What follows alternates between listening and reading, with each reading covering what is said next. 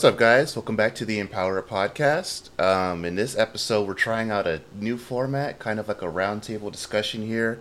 Um, we have a couple guests for us, and I will try my best not to butcher his name. He just mentioned it, but we have on uh, Jason Villarreal, right? Is that correct? Yes, um, that, that is correct. Yeah. Yes, yes, and uh, you're a te- game tester, right? Associate tester at Gunfire.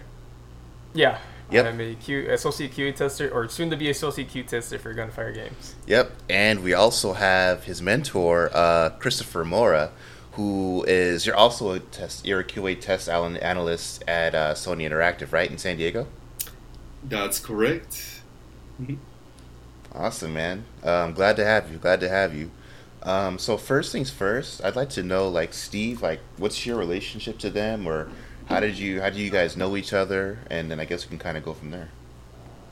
Yeah, absolutely. And uh, first of all, thank you, Chris. Thank you, Jason, for taking some time to join us today. Like for Chris, I know that we worked together side by side at Sony PlayStation for quite a few years. And one of the things about Chris is that um, I always saw his fire and his passion and his willingness to grow and that was one of the things where I, I can't even remember where it was where we met, but we ended up having conversations, and it just snowballed into kind of me just kind of showing him all of the things that I did to progress in my career. And I saw the fire that Chris had, and that's one of the things that made me really want to mentor him. And then recently, uh, I saw a post on LinkedIn where Chris had had um, he tagged me, and he also tagged Jason. I was like, who's this Jason person? And then I was scouring LinkedIn and I saw Jason had posted that he had just gotten a position as a tester at Gunfire Games. And then all the pieces started to come together that I had mentored Chris and now Chris was mentoring Jason. And I was like, oh my goodness, like it's so amazing to see how I didn't even realize the impact that the interactions that I had with Chris. But after chatting with him for a little bit, he told me about how our conversations had inspired him to want to pay it forward essentially and that's one of the, that's why I wanted to bring them onto the podcast because this is so fresh. This is something that just happened literally this past week, and I just wanted to pick both of their brains to see what was it like, how they end up getting together, what was their mindset going into this interaction, and then what was the process of you know, Chris helping out Jason so that he could actually apply for the job. So uh, let's start it off with Chris. Like, I know you and I have been chatting for a while, but can you give us a little insight on what's been going on in your head during the past uh, couple weeks, especially with regards to helping out Jason?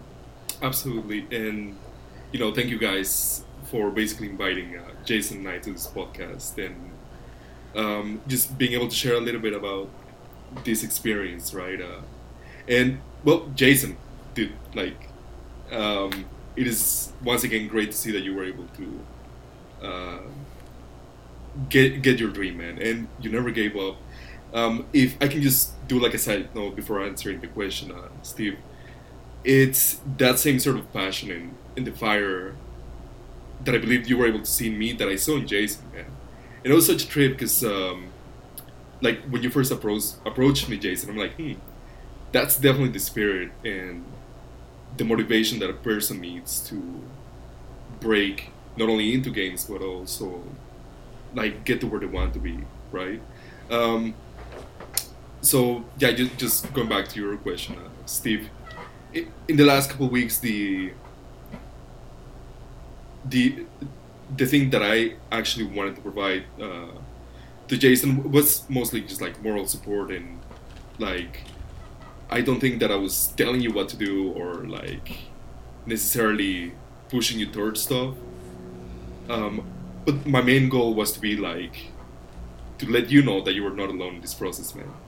Um, and you know to be able to sort of empower each other. I think like you gave me a lot of energy through basically keeping me on the loop of like you know like you've applied to these places uh, seeking feedback and stuff and and i think it was you know kind of like a two-way street uh, on that end um, so yeah that, that was pretty much it just like super occasional catching up on linkedin and we capitalize on being able to connect online with complete strangers, basically. Uh,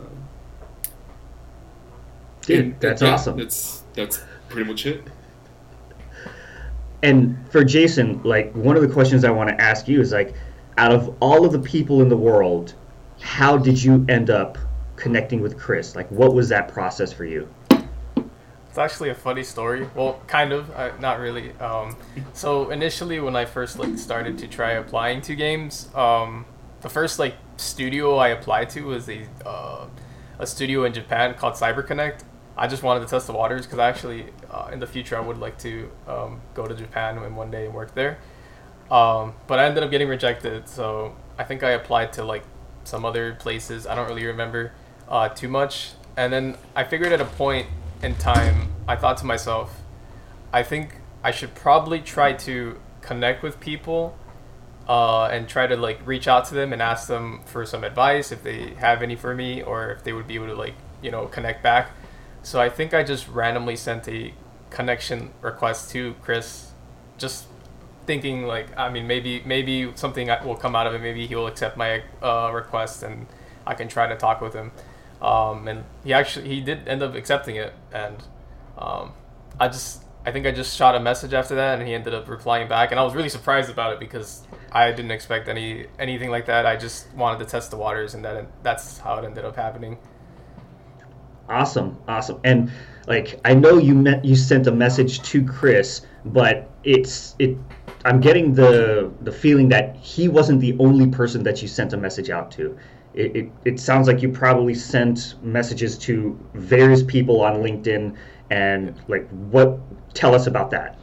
Yeah. Uh, so yeah, I did. I, I yeah, I had sent uh, I sent so many messages, and actually, there's a lot of messages. When I go back through my DMs, I realize there's a lot of messages that people didn't respond back to me. So, um, but there was some uh, some instances where people did respond. Like um, there was uh, actually one of the first ones I one of the first message uh, people I messaged was someone from I believe it was Rockstar Games uh, in the UK, and I guess my whole mindset initially was I wanted to just kind of move out, uh, just leave, but I didn't really think about like there's a lot more to it than like moving out and uh, going to other places, right? And um, for like QA testing, it's it, literally impossible to actually be able to move from uh, out of the country for that because they don't really provide that much, um, um, I guess like support for it. So um, I did I did end up still like trying to just pick other people's brains, uh, QA testers, and uh, mainly it was QA testers. And then at a point when Chris told me like um, it'd be smart to like try to talk with recruiters as well. I tried to message recruiters also. Uh, but yeah, there's a lot of people that I messaged and a lot of people that didn't get back to me. But Chris was one of the uh, one of the few that did, which I'm very fortunate about. So when out of all of these people, like it sounds like your journey's been going on for a while, and it sounds like there's been some some wins, obviously connecting with people, also some of the hardships of just like getting rejected because you know having people not respond to you that can make that can feel bad right? So for you what have been some of the challenges that you've had um, just in this job search and how are you able to overcome those things? Yeah so um, it was it was tough. I mean i just graduated back in may so i didn't really uh, i just wanted to kind of like try it try it out like i mean I, I, knew i wanted to do something in game dev after i like after i graduated because that was the thing that i had the most passion for. Um, and it was it was definitely tough you know uh, initially because i really just like i mentioned i really just wanted to kind of like move somewhere move like a different country or something and, and just live on my own and try it out. Uh, but there was obviously like way more to it. And once i actually found out like you should probably just stick within uh, working in the in your in the country you're in now, and maybe in the future that could end up happening. So like some of the challenges was just like you know trying to connect with people and trying to get them to respond back. Um, I always kind of like uh, my my issue is I always just kind of like hold back, and uh, sometimes I don't really uh, message people or, or or something like that. I don't DM I don't DM. So there's a lot of people that I'm connected with that I don't actually that I've never interacted with, but they still like connected back with me. Um, but I just never wanted to send a message because I felt like I, I felt like a bother. Like I, I don't really like bothering people too much either. Um, so it's just kind of like, I guess it's kind of like a like an internal battle I had, um, whether messaging people or not. Um, and then stuff like, like during the application process, um, figuring out like what it is that I need to put down on my resume to like stand out amongst others, especially for someone like myself who I don't have any experience whatsoever, and well, some of, most of my experience was just my work in in uh, university, um, and apart from that, I didn't really have much experience. Um, so it's kind of hard to like figure out what to have on there, what not to have on there, um, and I never actually uh, fixed up my resume till I brought it up with Chris at some point. Um, and then something like cover letters, I didn't know if that was important or how to write them and stuff like that. So um, I always wanted to try to have one, but I didn't really know how to uh, go approach it. Um, but yeah, I think those are like some of the challenges that I had to go through.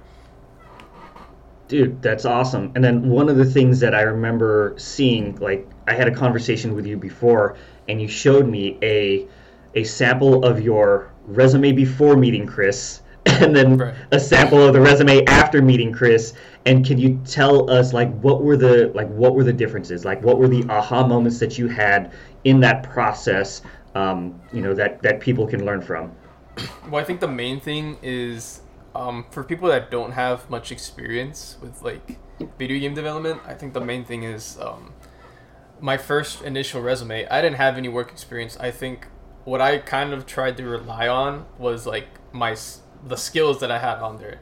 But that's the the problem with that is that people they're not gonna know uh, what skills you have until they actually like see it in action, right? So it's kind of like it doesn't really help out in a way either. Um, it's it's nice to have, but they don't really they won't really know uh, that you actually have those skills. You could just be lying and putting them on there or something. Um, but I think the main thing that I wanted to try to focus on was what do I have that I could put for like the type of experience that I that I uh, that I would have for video game development. So the main thing was just putting my project experience on there or some type of experience, which was the project experience that I had. Um, so I put like some of the games that I developed or helped develop uh, with some other uh, my my colleagues back in university. Um, and I think that was the main thing that actually stands out now to the new resume that I have. Like, it, I feel like when I look at it now, I think it looks way better than what it used to look like, and it's a lot more simpler too. Um, but I think some sometimes simpler or simple is is better. Um, and then Chris was also one of the uh, he also mentioned like try to add maybe some technical skills like explain how you could bring or like your skills and like how you could bring or what you can bring to the table uh, just kind of like detail those those uh, skills that you have um, so those are like the two main things that I added uh, and besides it looking more simpler now. But I think that's something just to t- to think about while you're um, making a resume. Like any type of experience that's relevant to the to the career that you're going for, try to just write it down. Um, it would it could go a long way. Dude, that's really cool. Then, go ahead, Brian. Go ahead. Um, yeah, I, I, was, I, I was gonna say. I'm sorry. We're like mixing up. You're, you're good, man.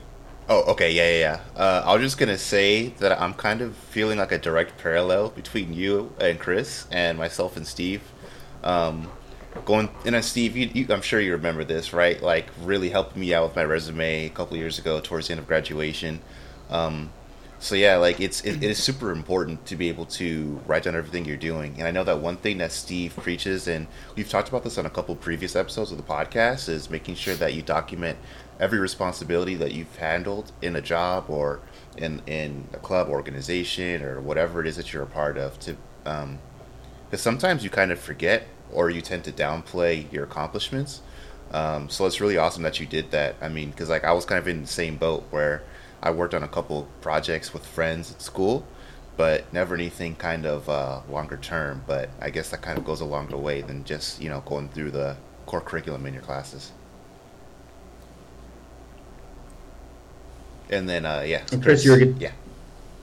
you were going to say something. What was that, Chris?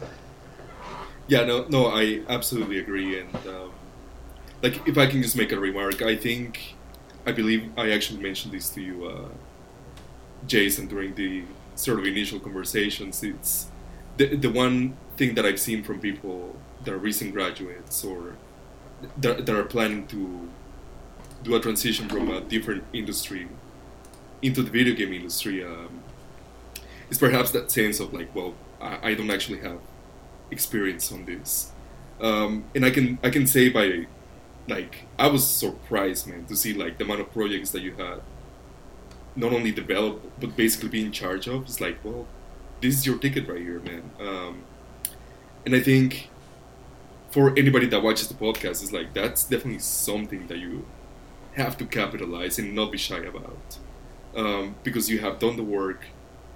It's been your effort into it, and th- there's been results, wh- whether it was like something successful or not. Um, you still were able to get that experience. Um, and the concept of transferable transferable skills is like you know if you have the work dedication the the, the proper work eth- ethic to get stuff accomplished that's something that you definitely have to sort of bring up every moment that you can. Um, because it, it's your potential that that can get you that job you know? I think um, yeah that's that's all that i wanted to Right. Good So stuff, for, man. for Jason, because you did for Jason, so Chris touched on like there were some different projects that you worked on, and even though those aren't quote unquote work experience, uh, he he's absolutely right in that's relevant. Um, it's it's not professional experience, but it's a relevant experience and skills that you can put onto a resume. Can you tell us about some of those projects that you were working on in the past that you were able to put on your resume? Yeah, so uh, I think the main the main one um, that is probably gonna be most relevant to most or more most companies is um, I made this game in Unity. Uh, it's called Space Mastermind. Um, it I haven't I the only reason I didn't really want to like put it on there is because uh, we never actually finished the game, but we did do some like really good work on it, and there was like work and dedication, and and it, it shows like the passion that we put on in the in the game while we were making it. Me and my uh, my friends from school. Um, but that was like that's like the big one that I try to I guess um, showcase like to the best of my ability because that's the one that's like super that would be super relevant to uh, most companies since most companies either use uh, Unity or Unreal uh, bounce between the two um, and essentially that game um, the way I got about to like inspired to want to make something like some that game was um, I was inspired by Resident Evil, um, uh, Resident Evil, Dead Space, um, something like I wanted to kind of do like something that was like horror, um, in a way, which is pretty ironic because I'm like very terrible with horror. I cannot handle horror, but I wanted to do something like that, um, and I really enjoy like outer space stuff. Um, I'm a big like space guy. Um, I like learning about uh, outer space and, and stuff like that. Um, I actually used to want to be an astronaut at some point, but obviously that dream is probably never gonna happen. Um, but yeah, that that was kind of like my thought process. Um, I wanted to just like have the world be in space and then like just include like horror elements into them. Um, and essentially that's kind of what uh, ended up happening. Um, uh, I really like I really enjoy the work I made I put into it. Um, it was a lot of programming uh, a lot of uh, level designing, which is what I mostly did. I was mostly like the level designer, and that's kind of like what I have like a pretty big passion on.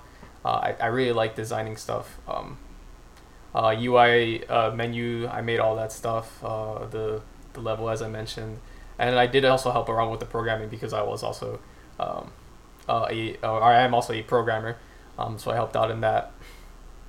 And I don't know. I just really I just really like the turn uh, the turnout that we that the game made. Um, even though it wasn't finished, we kind of just had to prematurely uh, finish it uh, or finish put an end to it at some point because we didn't have much time left.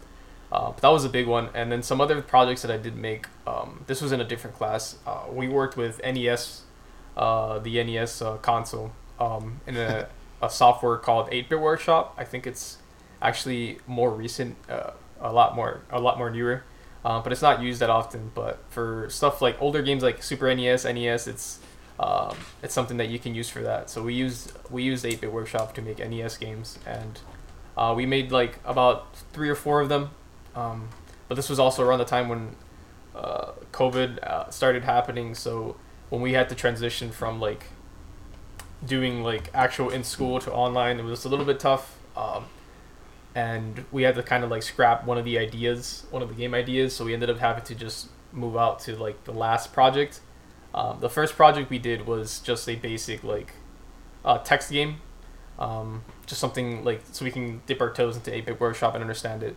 And the I believe the second game was actually like a shooter, a 2D shooter, something. Um, I can't. I don't remember the game. But it's like a, it's like a 2D shooter type of game. Um, essentially, there's like uh, targets out on the field, and then you just have to move between left or right and shoot the targets.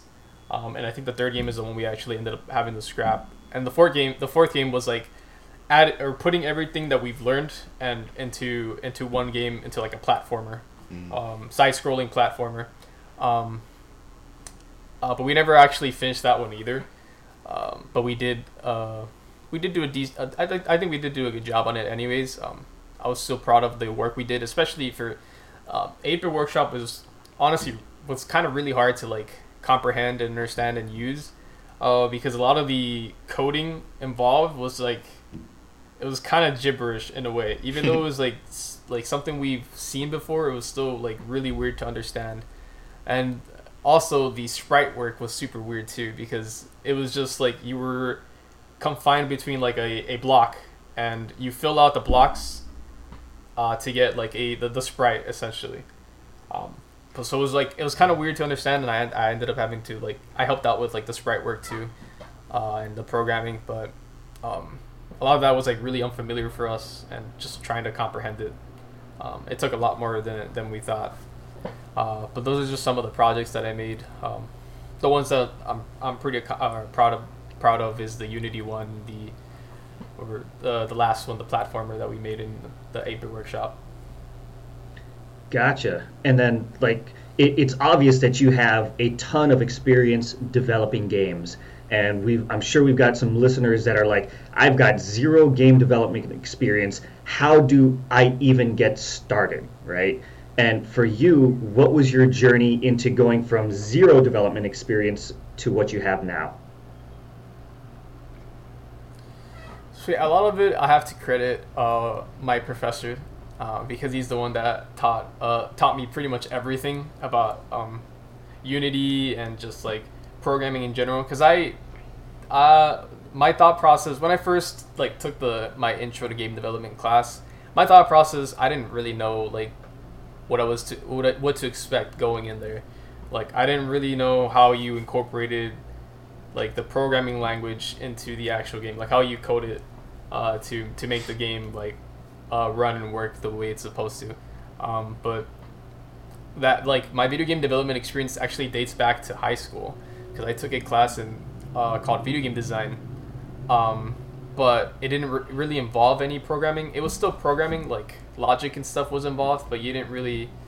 Uh, I didn't really type any code or line of code down. Um, we used that. We actually used a software called Game Salad, and it was all like essentially, it's like putting together pieces of the pieces of the puzzles and making it work. Like, there's a puzzle piece that says like, have this character move, um, or something like that, and we ended up u- using that.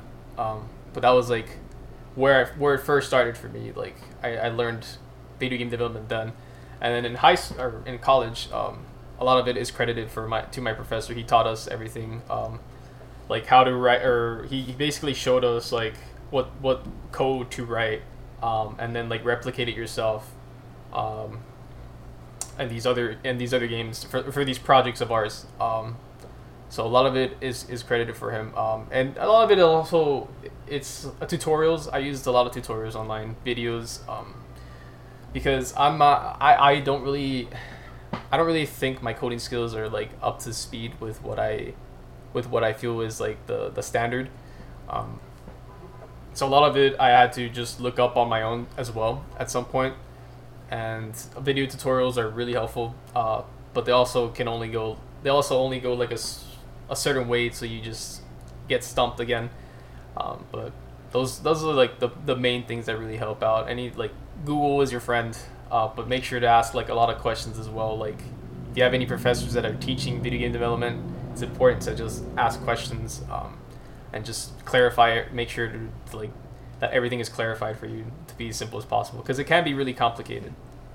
I'd like to follow up on that a little bit. Um, so you mentioned a couple different things that you've used, right? You mentioned Game Salad, 8-Bit Workshop, and Unity. Um, and so for a lot of people going out there or that are starting out looking for programming languages, they've maybe heard of like JavaScript, Java, um, all those different frameworks. Um, in your opinion, what was the best place to start, and or what was that start for you once you got into your CS program in college? Uh, I would say, um, I mean, I prefer. I liked using Unity. That was my that was my favorite. Um, I tried using Unreal, but personally, I wasn't the biggest fan of it. Although I know a lot of companies do use Unreal Engine, so at some point I would probably have to go back to it. But I liked Unity a lot. I think it was really simple and just um, to the point with with certain things. Um, I know Unreal has their like blueprint system, and it's I was just a little bit complicated for me to understand. A lot of it was I had to kind of look it up um, to just learn about it.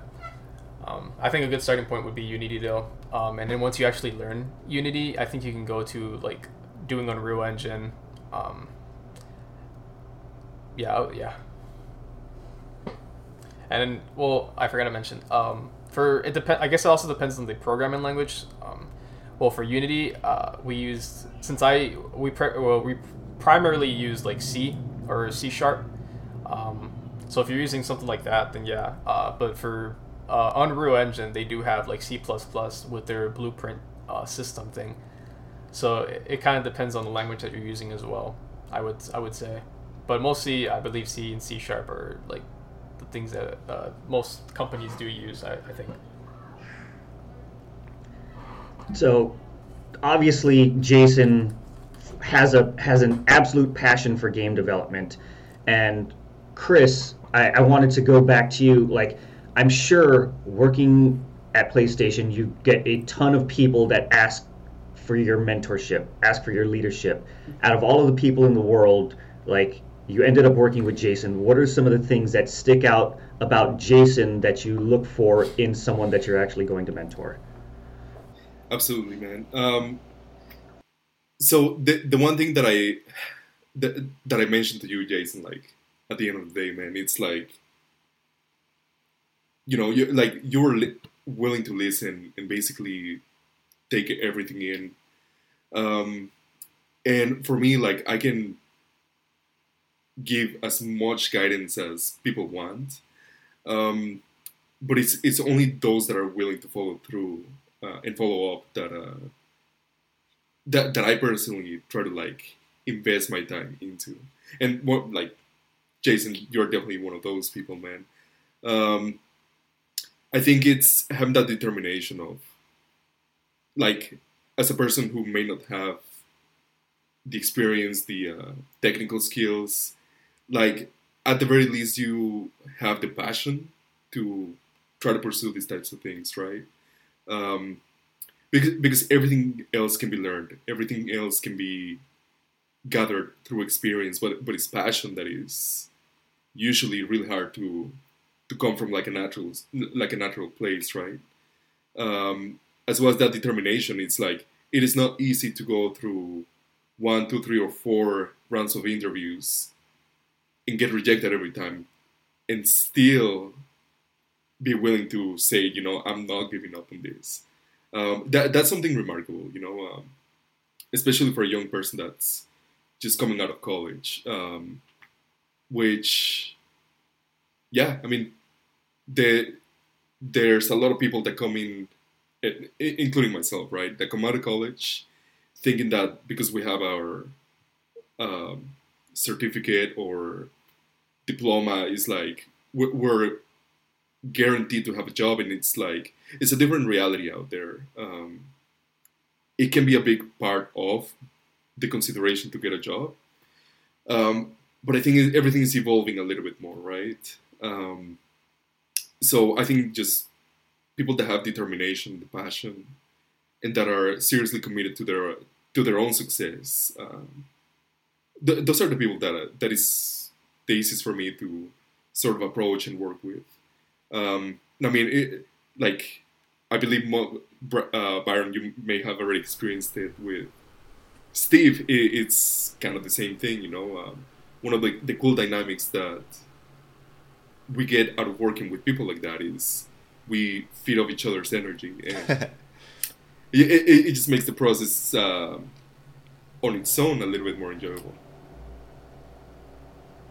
Yeah, and like one of the things I want to touch on is that you mentioned when working with Jason that he was very self-driven, self-motivated. Like you would give him instructions and he would listen to those, actually put them into action and then come back to you and then ask for more, right?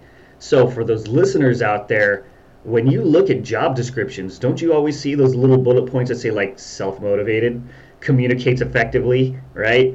And Jason and what Jason, Chris, and Byron do absolutely like when they come to a mentor, they are showing these things. They show how well they communicate. They show how well that they take instruction. They show how well they're able to take feedback and improve and be self motivated. So these are, this is like actual evidence. This is like proof that they have these skills and it's not just a bullet point on a resume because anybody can put that, right? But how are you actually showing it to the people and especially understanding that um, you guys talked about being able to return the energy, right? So as a as a mentor, we want to talk and, and, and be able to help somebody out.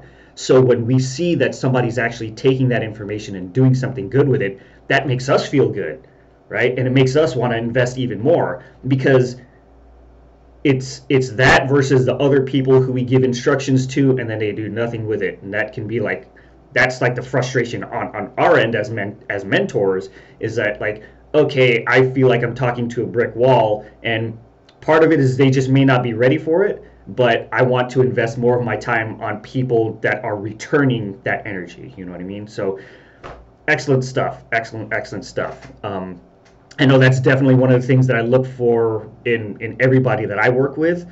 So in like I can see this as how my vision has been kind of panning out because me and Byron, right, we have a relationship where I've been helping Byron and then we started up this podcast, right? So we're able to help other people out.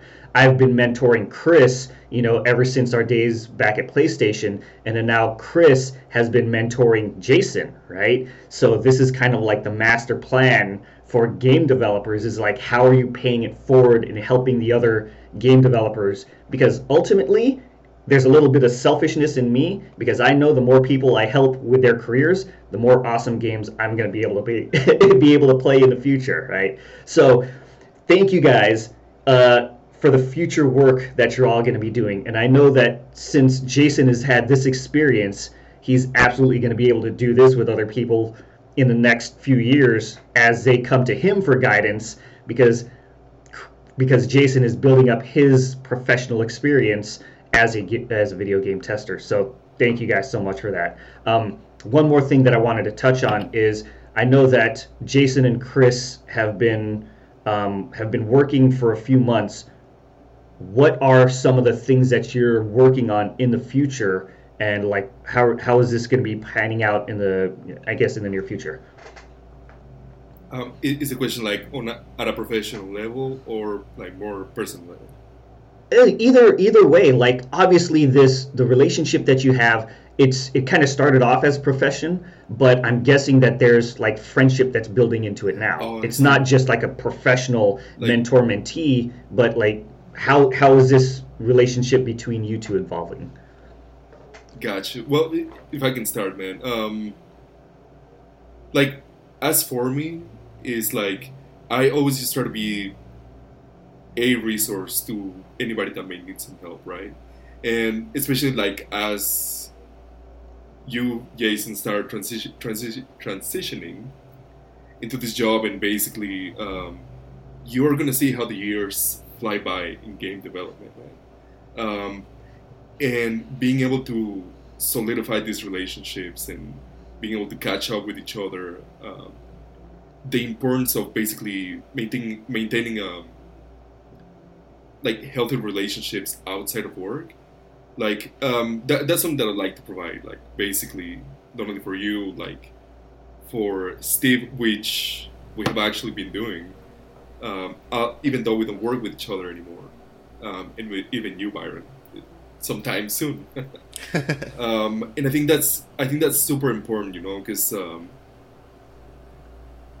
it, it it is tough to work in game development. A lot of times there's plenty of challenges, overtime, uh, deadlines, whatever, right? Um, and you, you need to be able to rely on people that are either going through the same thing or have already gone through it and you, you know it, it's kind of nice to have that as well i think um, that's where cool. i would personally like our relationship to you know just keep going throughout the years and then for you jason like what are the things obviously just getting into the industry first step is actually to get that first job, right? And then I'm sure there are going to be tons of questions that you're going to have, like what are what do you foresee that you will need uh, moving forward, just as you grow as a professional? Uh, I think a lot of it would it's gonna be like drive and de- determination. Like you have to be determined to uh, go into the work, and especially for something like QA testing, um, which I don't know like a lot about but I had heard uh, certain things about it. Like it's a lot of like you have to have very like attention to detail and, and stuff like that. Like you have to be very patient at times because um, it's like a very delicate uh, like a very delicate job to, to do. Um, and I don't think people really like uh, they they either don't know don't like they don't really know um, like the actual meaning of being a QA tester or they just uh, they have different uh, they had a different mindset, and once they actually get into it, it's like a completely different thing than what they thought. Because some people just think it's actually just you're just testing games, but it's not the case. Um, there's a lot more to it, of course. Um, but like, for me, it's like I, I'm always gonna be able to go and rely on Chris for help because uh, he's just super easy to like talk with, um, very friendly, um, a very friendly guy, and I just really like. I I just my mindset was like I can always go to Chris because it's just like he's always he can always he always helps me out even if like um, it's not something that I think uh, I I guess I could I should hear like he still gives me advice and um, it's really helpful just like how easy it is to talk with him and how like fun uh, fun it is and and just nice he's a really nice person and honestly like I 100% recommend if you ever need someone uh, to go to Chris. Um, super helpful guy. Uh, but I'm I'm really hoping that we can just keep this relationship like between us uh, going for years to come, and I hope maybe one day we'll be able to like work together as well. Because I, w- I would certainly love to for that to happen. Well, that'll be sick, man. Of course. yeah, that's super awesome, man. Like, um, I have a couple mentors as well, like Steve. We actually spoke earlier this week. I had some concerns, or not really concerns, but just wanted to you know talk it out with him and kind of get the best approach and moving forward with with work and with life and stuff like that. Um, just having someone that you can go back to instead of bottling up those feelings, I feel is super important. So I'm really glad that you guys have that relationship. And for those of you guys listening, um, yeah, make sure uh, have seeking mentors um, that even if they can't directly get you work, but just someone to bounce ideas off of, someone that's just there to listen is just super important to have. Right. And even like, um, just to that's just just to add this, even um, for like something that wasn't the work experience, like he kind of helped me out, like, uh, was just like generally, um, like moving out, like if I wanted to move out, right? Like he gave me some some tips about cool. that, like. It's not actually just like hey, you're moving out, uh, you're moving to a different state or different city or something. There's a lot more to it, of course. Like you have to uh, really like do a lot of background check and information on that. And he kind of like brought me back down uh, from like cloud nine, like, oh hey, I actually have to like look for apartments or I have to see uh, how much apartments cost or stuff like that, or like all those expenses and all that stuff. And he kind of like brought me back down. I'm like, all right, you know what? I never thought, I never actually thought about it that way. I gotta actually like be realistic here. Like I don't really have a lot of it, uh, the funds to you know do that and that like it, it goes back to that too like he helped me out with that as well like it's not just uh the work like the the video game like work experience that or advice that he gave me too so it's just really helpful in that sense Just a quick follow up on that. Uh, so, so just to pro- provide a little bit of insight is like, uh, I think the conversation because we, we we actually talk to each other on the phone, um, and the first thing that I asked is like, okay, so what's the plan, right? If you were to be accepted at Naughty Dog, uh, um, Santa Monica Studio, or anything, and it's like, the, yeah, there's all these things that actually going to place if you were to get a position, right? um, for anybody that's listening, that's it, it's super cool that you want to get into video games. It's just like from personal experience too. It's like when, when do you do your homework, and you see the like how realistic it is as far as your uh, expenses as well. it, I mean, it's something that, that cannot be neglected, right? Um, you, you can set yourself to basically work towards that. Uh, and, and I'm glad that you took that advice, uh, Jason. So, one of the things that I love about this is that you guys have been talking for months already just about, you know, working in video games and playing forward if four, four years down the line, if Chris ends up working at an amazing studio and, and is looking for a high quality tester, right? Or if he knows another company that's looking for a high quality tester, he's absolutely confident in making a recommendation of Jason because they have this work experience, right? There's actual substance to them being able to work together, right?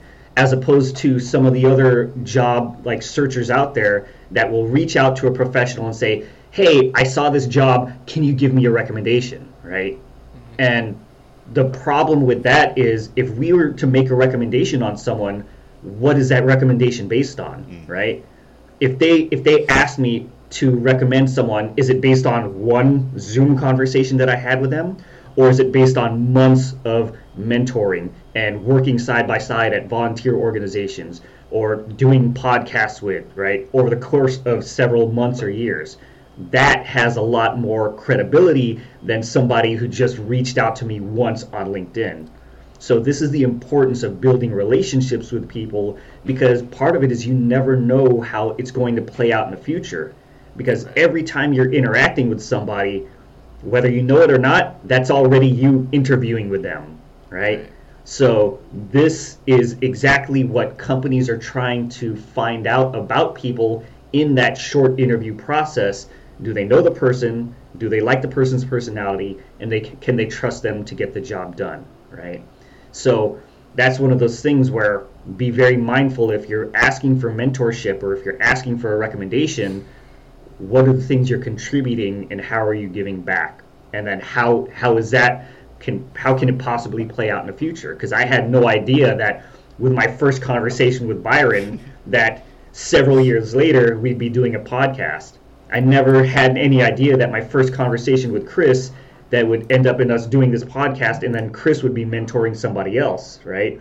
So that's why there's just incentive to be a good person in general, have positive interactions with people and spread more good because that's I mean that's something that the gaming industry and the gaming community needs in general. We need more positivity. So thank you guys for being champions of positivity in video gaming and I absolutely love seeing this type of stuff.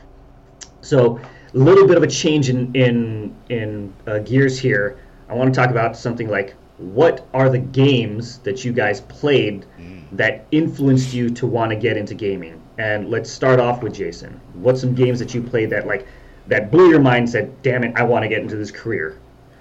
Uh, yeah, so um, I would say because one of my favorite games of of all time is Jak Two, Jak and Daxter Two, uh, from Naughty Dog, um, and that was like that was my main drive to like want to work with Naughty Dog. 'cause, like I, I like I love I love those games, so I want to be able to like work there. Like, who wouldn't want to work with like the studio that made their favorite their favorite game, right? Um, and I just really like enjoy those games. Unfortunately, they're probably never gonna make another one, but that's uh, besides the point. Uh, those are some like, like Jak Two, uh, Jak Three. This is the whole Jak and Daxter series. I really like. Um, I would have to say like Persona Five as well, and, and any RPG honestly, um, because I'm a big RPG guy. So I would love to make uh, RPGs in the future. Um, Same. but those are like some of the ones that really inspired me um, to want to get into video game development because I, I love playing those games. So why not make my own, right? Um, yeah. Uh, NieR NieR automata uh, or not automata NieR replicant uh, final fantasy 7 um, a lot of jrpgs uh, that's that's like my bread and butter basically i, I love Nice. rpgs Got it. How about you, Chris? Oh man. Um. So, dude, like I, I, I, I, along with you guys, I'm one of the people that, uh, as a kid, just grew up with, uh, like video games. You know, basically. Um, and when I got my first PlayStation One, I was in third grade. I'm that old. Um, and I remember the, like one of the first video games that I legitimately played. Uh, didn't own any console before that, no Nintendo, Atari, or anything. Um, it was actually Metal Gear Solid 1. and it kind of blew my mind just to be able to basically play a movie as a game. And I mean, for a young man like that, it's like, what is like, what is this, right? Um, um, of course, going to Resident Evil One, Resident Evil Two, and how groundbreaking it seemed back in the day, um, as far as like the graphics. Uh, I used to live in Mexico, so of course that was like a faraway dream. Um, and when I came, of course, into the United States, lived here, um, just so happened to live in San Diego. It, it was by pure luck. I mean, I'm telling you, it's like I looked into the website for a PlayStation, went to the careers page, and realized that there was a, a location in San Diego for uh, QA testing. So uh, th- basically, that's kind of how it went. You know, like without expecting anything, I just went ahead and applied, and um, it was through my transferable skills of playing games since I was a kid, right, that I was able to get that job. I think. Um, yeah but yeah, that's those are those are the main games for sure. That's awesome. I'm kind of curious too. Are there any kind of current games that you guys are playing now? Like when you have time to play games? oh yeah I, I have like i have a couple um well because i still have time right now um especially well i actually had another job uh, so i haven't been able to play that much but when i do play i actually uh, recently i've been wanting to try i've been wanting to play games from the past that i've never played before because there's so many series that i've Mhm. just missed out on so i want to be able to experience that for like the first time and i was actually playing resident evil 5 with uh, one of my friends one of my longtime friends from, Cool. from high school um, and I'm trying to play through the whole Resident Evil series now because I've never played it, and I'm a big, uh, like I mentioned, I'm just, I'm a big like, uh, what's it called? I, I'm afraid of, of like horror games. I just, I get like really uh, tensed up and just like, I get like chills essen- essentially. But like Resident Evil isn't too bad. Um, I think the worst one is probably seven, um, Mhm. but I've never, I never actually played it. Um, but that's like some of the games that I'm playing now. Uh, I was, I played Mirror's Edge for the first time as well. Um, that was a pretty fun game, but it was a lot more different than I expected. And I'm Mhm. trying to play through. Uh, the games that I do want to play through is uh, Bioshock. Mhm. I've only played the first one, but I want to play the other ones at some point. Um, I want to play through Fallout as well. Uh, Yakuza. Heard good things Um, about that one. Yeah, yeah, yeah. And then The Witcher as well. And I want to actually play Skyrim this time because I played like five hours of Skyrim and I've never went back to it. I don't know what happened there, but I Mhm, want to actually mhm. play through it at some point. Um, and I'm also currently playing through Valkyria Chronicles 4. Oh, cool! Quite quite the backlog. Yeah, I have a, I have a lot. I have a lot of games on Steam that I just I've just been making purchases because they go on sale, and I'm like, oh, I'll play them eventually, but I'll have them here just in the meantime. But at some point, I'm just like, all right, I gotta stop. I gotta just stop buying games and just play the ones I have right now, and then I can buy them at, at some point in the future. yeah, uh, that's one way to go bankrupt. yeah, same. I picked up Deathloop. I put about four or five hours into it, and I have not touched it since. I do want to play Deathloop as well. yeah, Well, um, for for me, like I have to be absolutely honest. It's it, it, it, as a QA tester, sometimes it gets really complicated to play just games for fun uh, because of time. You know, especially if you're doing a lot of overtime. Um, you're using your eyes all day, right? So um, I haven't had a chance to really go back and play stuff, but um, mm-hmm. my backlog is also pretty crazy. uh, like the last game that I played was like uh, Life Strange one and 2 mm-hmm.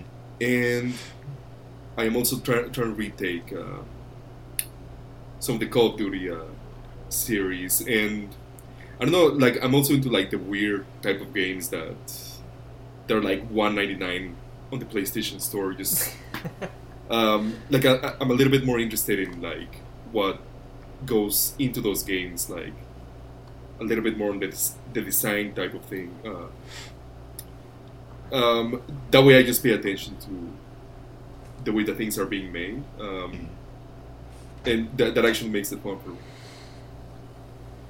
Cool. Oh my goodness, like you just brought me back with some of those comments to my days as a tester, like working overtime and not being able to play games for fun afterwards. Like I remember there were times as a tester working overtime where I would play a game so much that I would still see it when I closed my eyes. And I would go to sleep like like I would close my eyes and be immediately dreaming about the game that I was playing.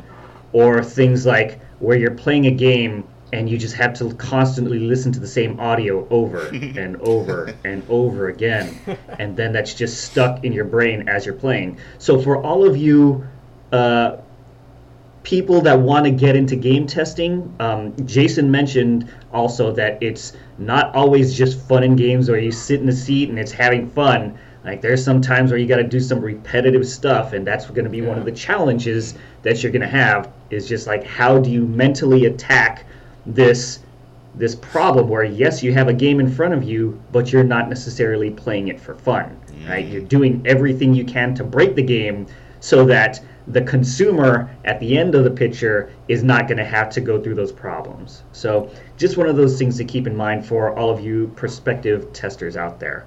So i'm curious going back into being a tester as an entry level position i'm curious jason for you how do you want your career to play out in the future? Like, do you want, do you think you'll want to stay in testing the whole time, or would you want to maybe transition to a different, uh, a different discipline?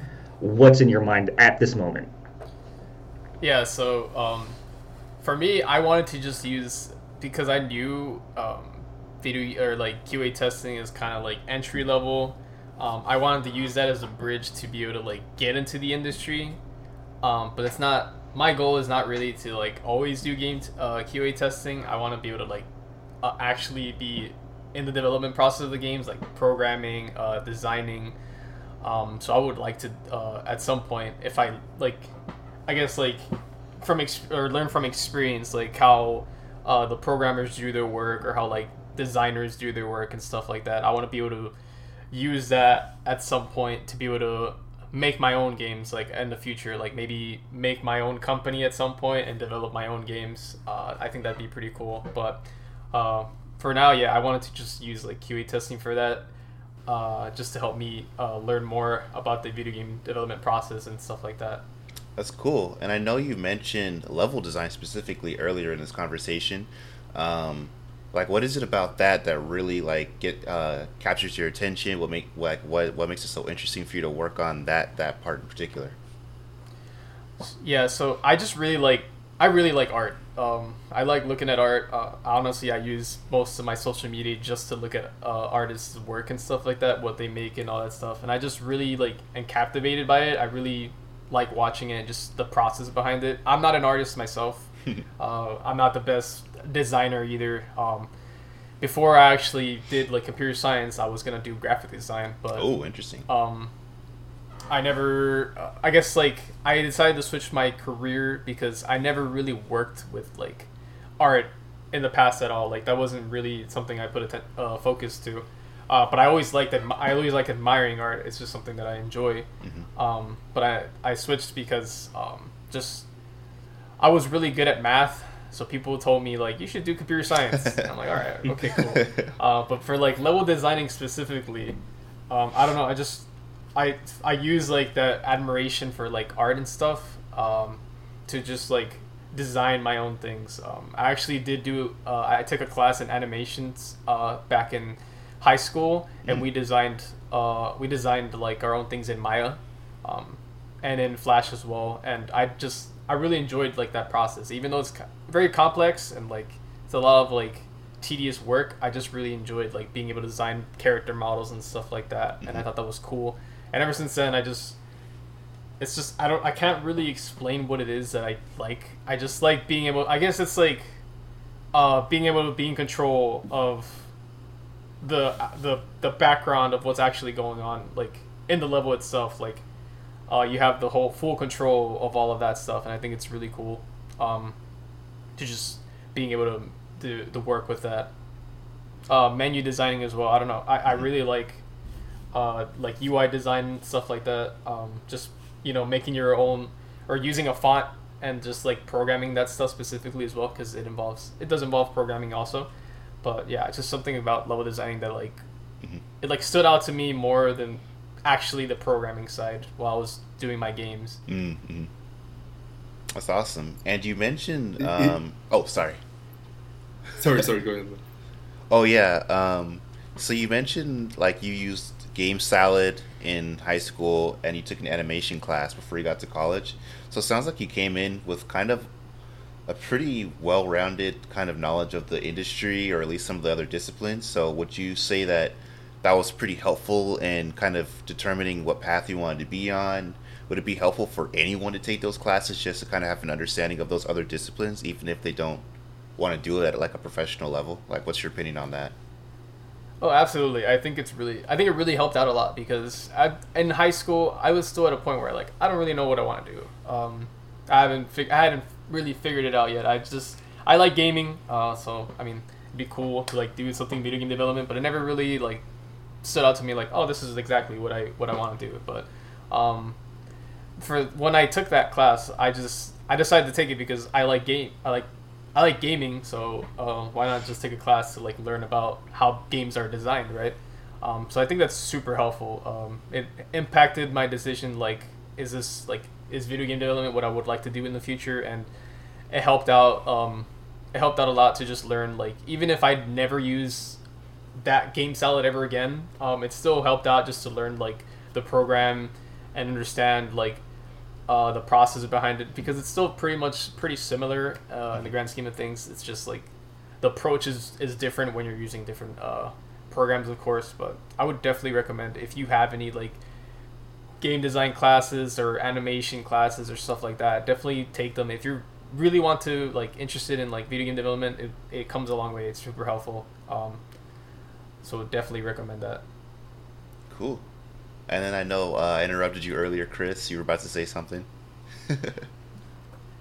Yeah, sorry, man. No, what, what I was gonna say is that um, in video game development, once you're like in it, right? Um, there's like a lot of intersecting parts between the different disciplines. That's why you, what, one of the things that you're gonna hear people say is like, "Well, uh, I wear different hats," right? And it's definitely cool to basically have different understandings from all these disciplines and how they complement each other because when it comes down to it um, one definitely needs the other. And like from the qa perspective at least is like I, I may not know all of that but i see the interaction that based on the bugs that i may write it's a lot of communication that goes between well certain disciplines so Right. yeah, for a person who would like to make their own games, I think it's like, dude, that's probably the perfect path. That way, if you get a person like me that te- that tells you a very complex bug, it's not like, well, I know how to fix this part, but man, like I have no clue what goes into this next thing. Um, and, and that's what happens a lot of with uh, with QA. You know, we we don't discriminate against bugs. It's just like if it happens, it happens. It just yeah, it just needs to be fixed, right? Yeah, and I think like that's really important too. Like just, I guess that's what like, and also another mentality that I had when I was like designing and stuff like that. Like it's nice to just know like the process behind it. Like in the future, even if I don't like work with it at some point, like it's still nice to know the process so you can like be able to communicate with like your coworkers and stuff like that. People that just like do that actually do the designing and um, I think that's really important and helpful as well. Like just having like basic knowledge of, of other disciplines is, is probably important as well. And one of the things that I'm particularly excited for for your career is that as you get into testing, now that you're going to have your first job, you're absolutely right that you're going to be able to interact with people across the entire gaming industry, right? And this is one of those things where you don't have to know how your career progresses as you move forward, but this is going to give you the opportunity to sample a lot of those different things, right? So as you begin to interact with sound designers or artists or programmers or maybe even other aspects of gaming such as like the business aspect, producers, right? Directors, then you're going to see a little bit into each of their lives and that can give you some clues on how you want your career to progress, right? Same thing for me. I started off as a tester, then I went into production, and then now I'm a recruiter, right? So part of this is understanding that your career will evolve. And that's why I love that also you have mentors like Chris that will help guide you to, throughout this process because this is in my vision it's never a one and done conversation it's always an ongoing evolving kind of relationship so that's one of the reasons why I'm excited for you and your future because you've got a great start already you've got a great mentor and there's just lots of amazing possibilities and opportunities that we don't even know yet. And I'm excited so that in future podcasts we can revisit and see how your career has evolved. So thank you so much for uh, for some for taking some time out of your day to, to have this chat with us. Um, I just wanted Mr. to Byer. add something. Oh, go ahead. Um, like to be honest, or this is like with the conversation from like um, that we just that we were just having like uh, design like double des- or UI designing stuff like that.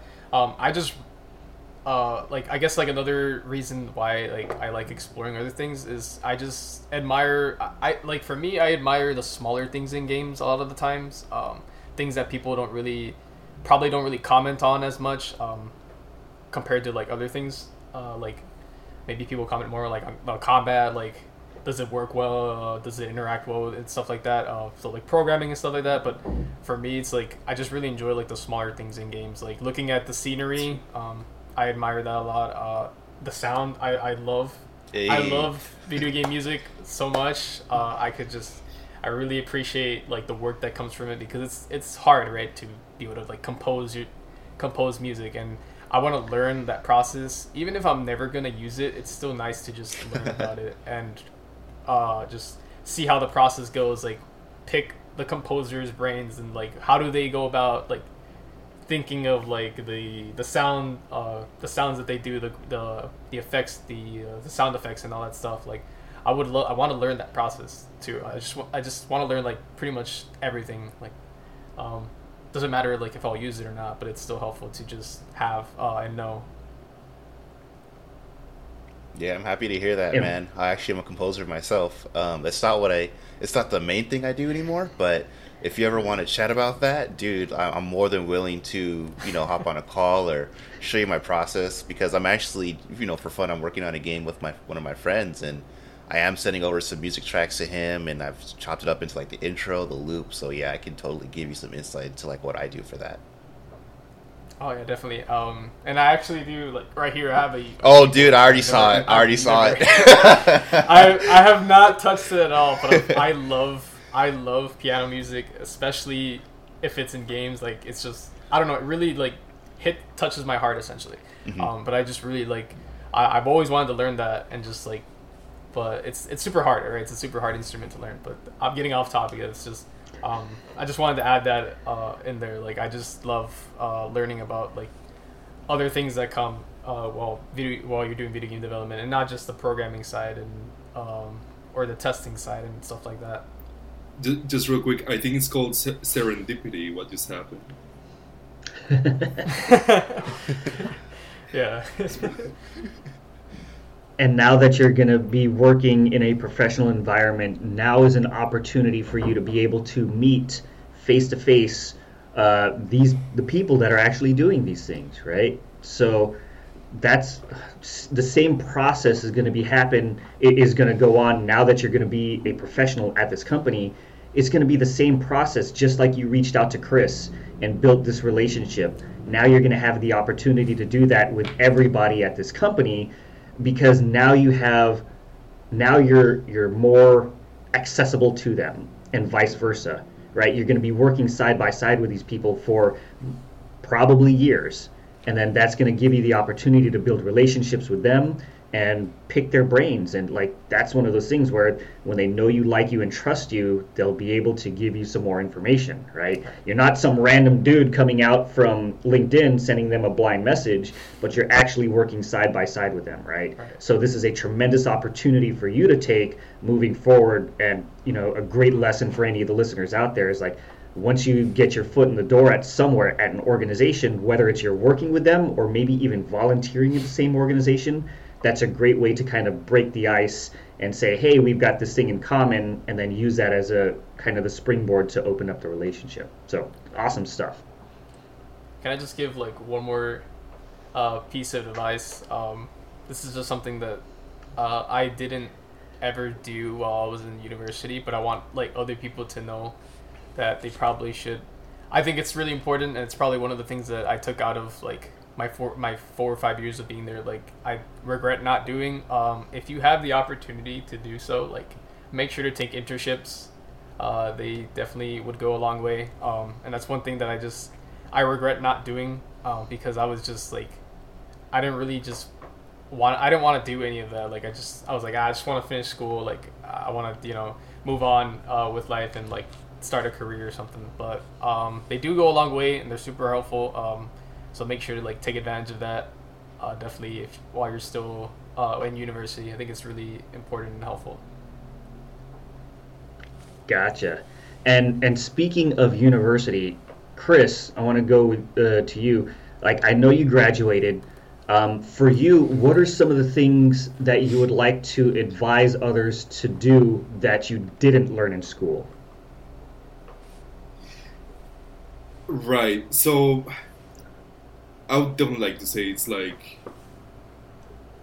just take a moment to do a little bit of self-reflection, right? To to understand kind of where you're at and realize that things have dramatically changed in the past couple of years as far as like the job market goes. You know, it's like um, I can tell you almost with certainty. You know, graduating in 2014 that most of my classmates and basically people that were my friends, all of us were in the same situation that we graduated, we applied to all these jobs with the expectation that we were going to be given a chance, right? And the times have changed, so it is not as easy anymore. Um, I believe that internships can definitely definitely give you a lot of uh, insight and experience, real world hours, you know, which is what hiring managers are looking for. Um, but definitely, do, do, not take stuff for granted.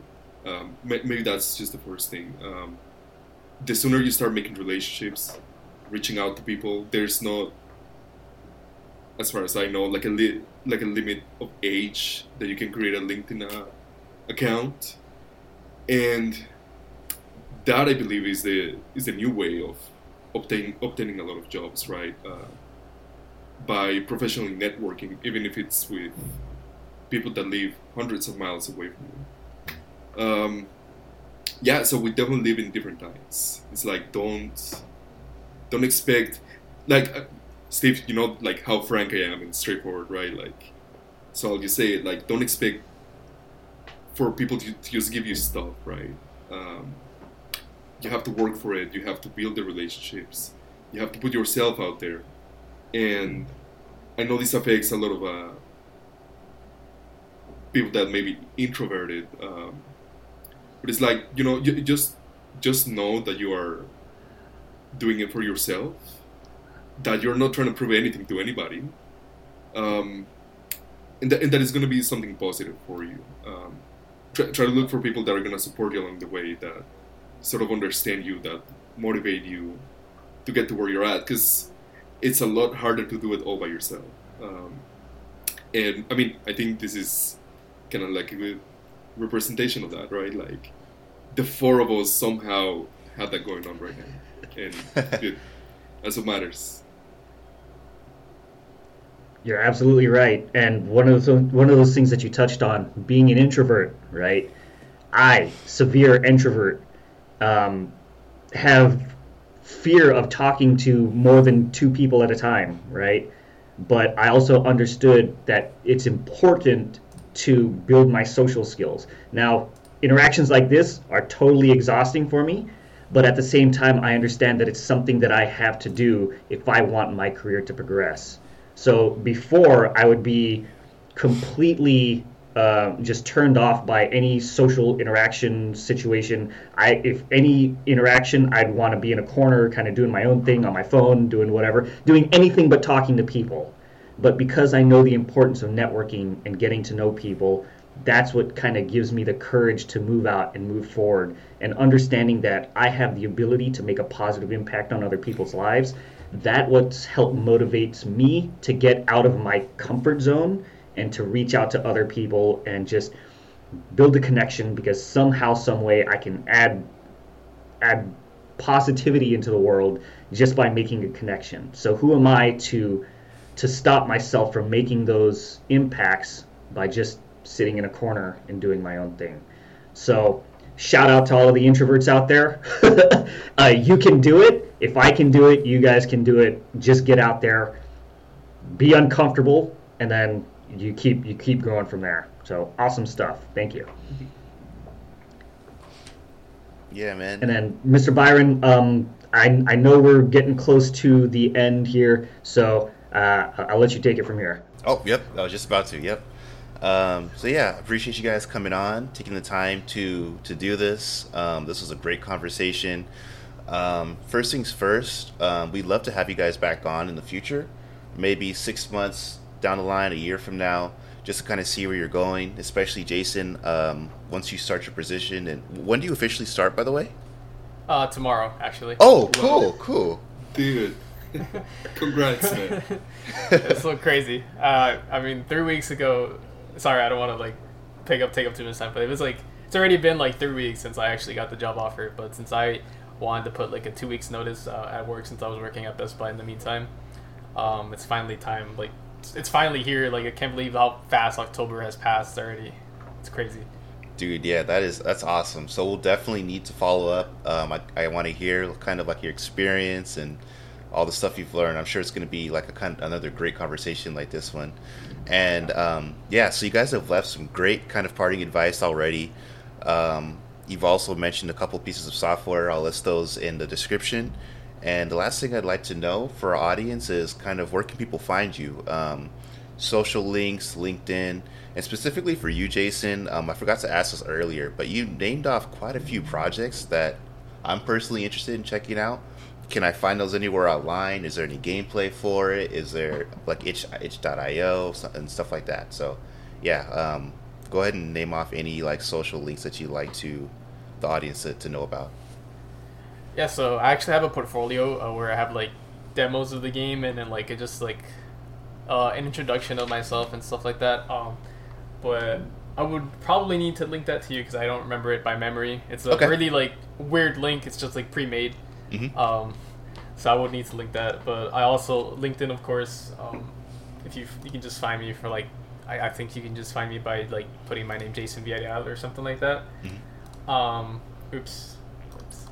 Uh, but yeah, I, I don't I don't usually give out my Twitter or anything like that because um, for for personal reasons, uh, I don't really Yeah, like to give fine. out like Facebook, Twitter, stuff like that. But usually, you can definitely find me on LinkedIn. I'm always I always get notifications on there, um, or you can shoot me a DM through my Discord or anything like that uh, as well. But yeah, for the portfolio, I can just uh, link that to you. You can uh, put that in the description if, if people want to check out the the works I've done. Okay, cool. And what about you, Chris? Cool, cool. Um, so I actually, I mean, you can believe me or not, but I don't have any social media. I divorced it. Um, but I do have a LinkedIn, so anybody that just wants to sort of connect or you know talk about anything really, um, I'll guess I guess I'll just give you guys the link for it. Um, yeah, like super open for any type of conversation, and especially if it is like something professional, like about video games, like definitely down for that. So yeah, awesome. Well, thanks, uh, thanks for coming on the podcast, and um, yeah, that concludes this. That concludes this episode of the Empower Podcast. See you guys next time. See you guys. Bye. Thank you.